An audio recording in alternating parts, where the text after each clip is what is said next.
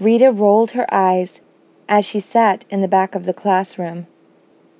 History was honestly her least favorite class, and the professor was incredibly boring.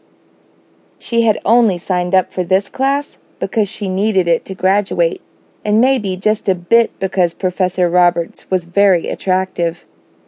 He was tall, with curly black hair and dark eyes, and he had dimples that flashed when he smiled. The only problem was he was so dull, and he taught a subject that was even more dull than he was. So Rita spent her weeks in the class, sitting in the back with her laptop, playing solitaire and mahjong, and yawning openly. She never volunteered or answered the questions that the professor asked. Somehow she managed to maintain a C plus average that was more than good enough for her.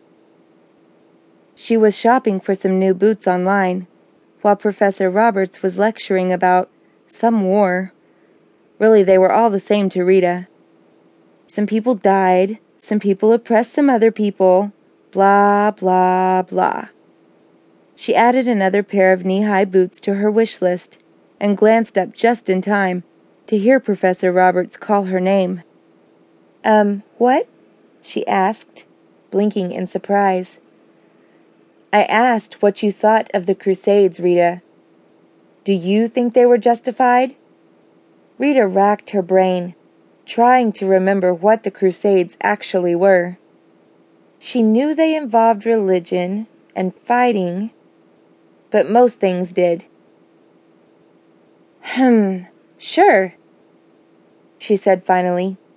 Totally justified. And why is that? Back up your statement. Because if they weren't, then God would have smited them or something. Rita shrugged. Professor Roberts folded his arms. Really? That's your answer? Yep, makes sense to me.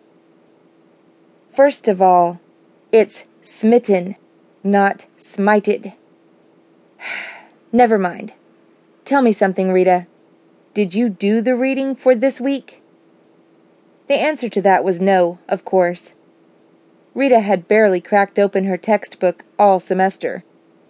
Mostly she had been getting by with help from the internet.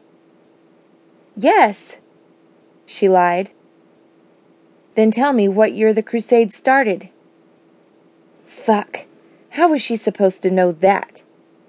Rita's eyes darted down to her laptop, and she wondered if she had time to Google it before she had to answer.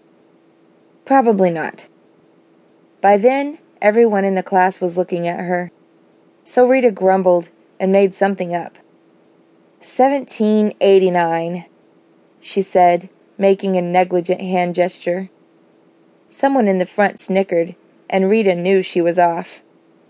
You're about 700 years late on that one, Professor Roberts said, shaking his head.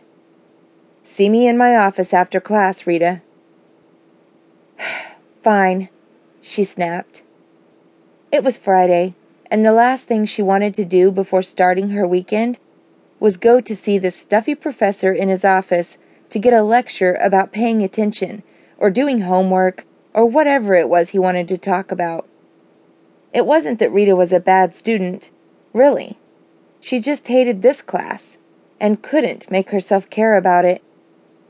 The rest of the lesson went by quickly enough, and Rita took her time packing up her things.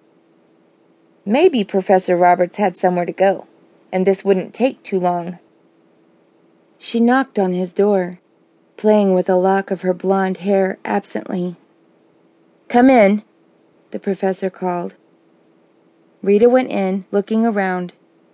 It was a nice office, with large windows that overlooked one of the student parking areas.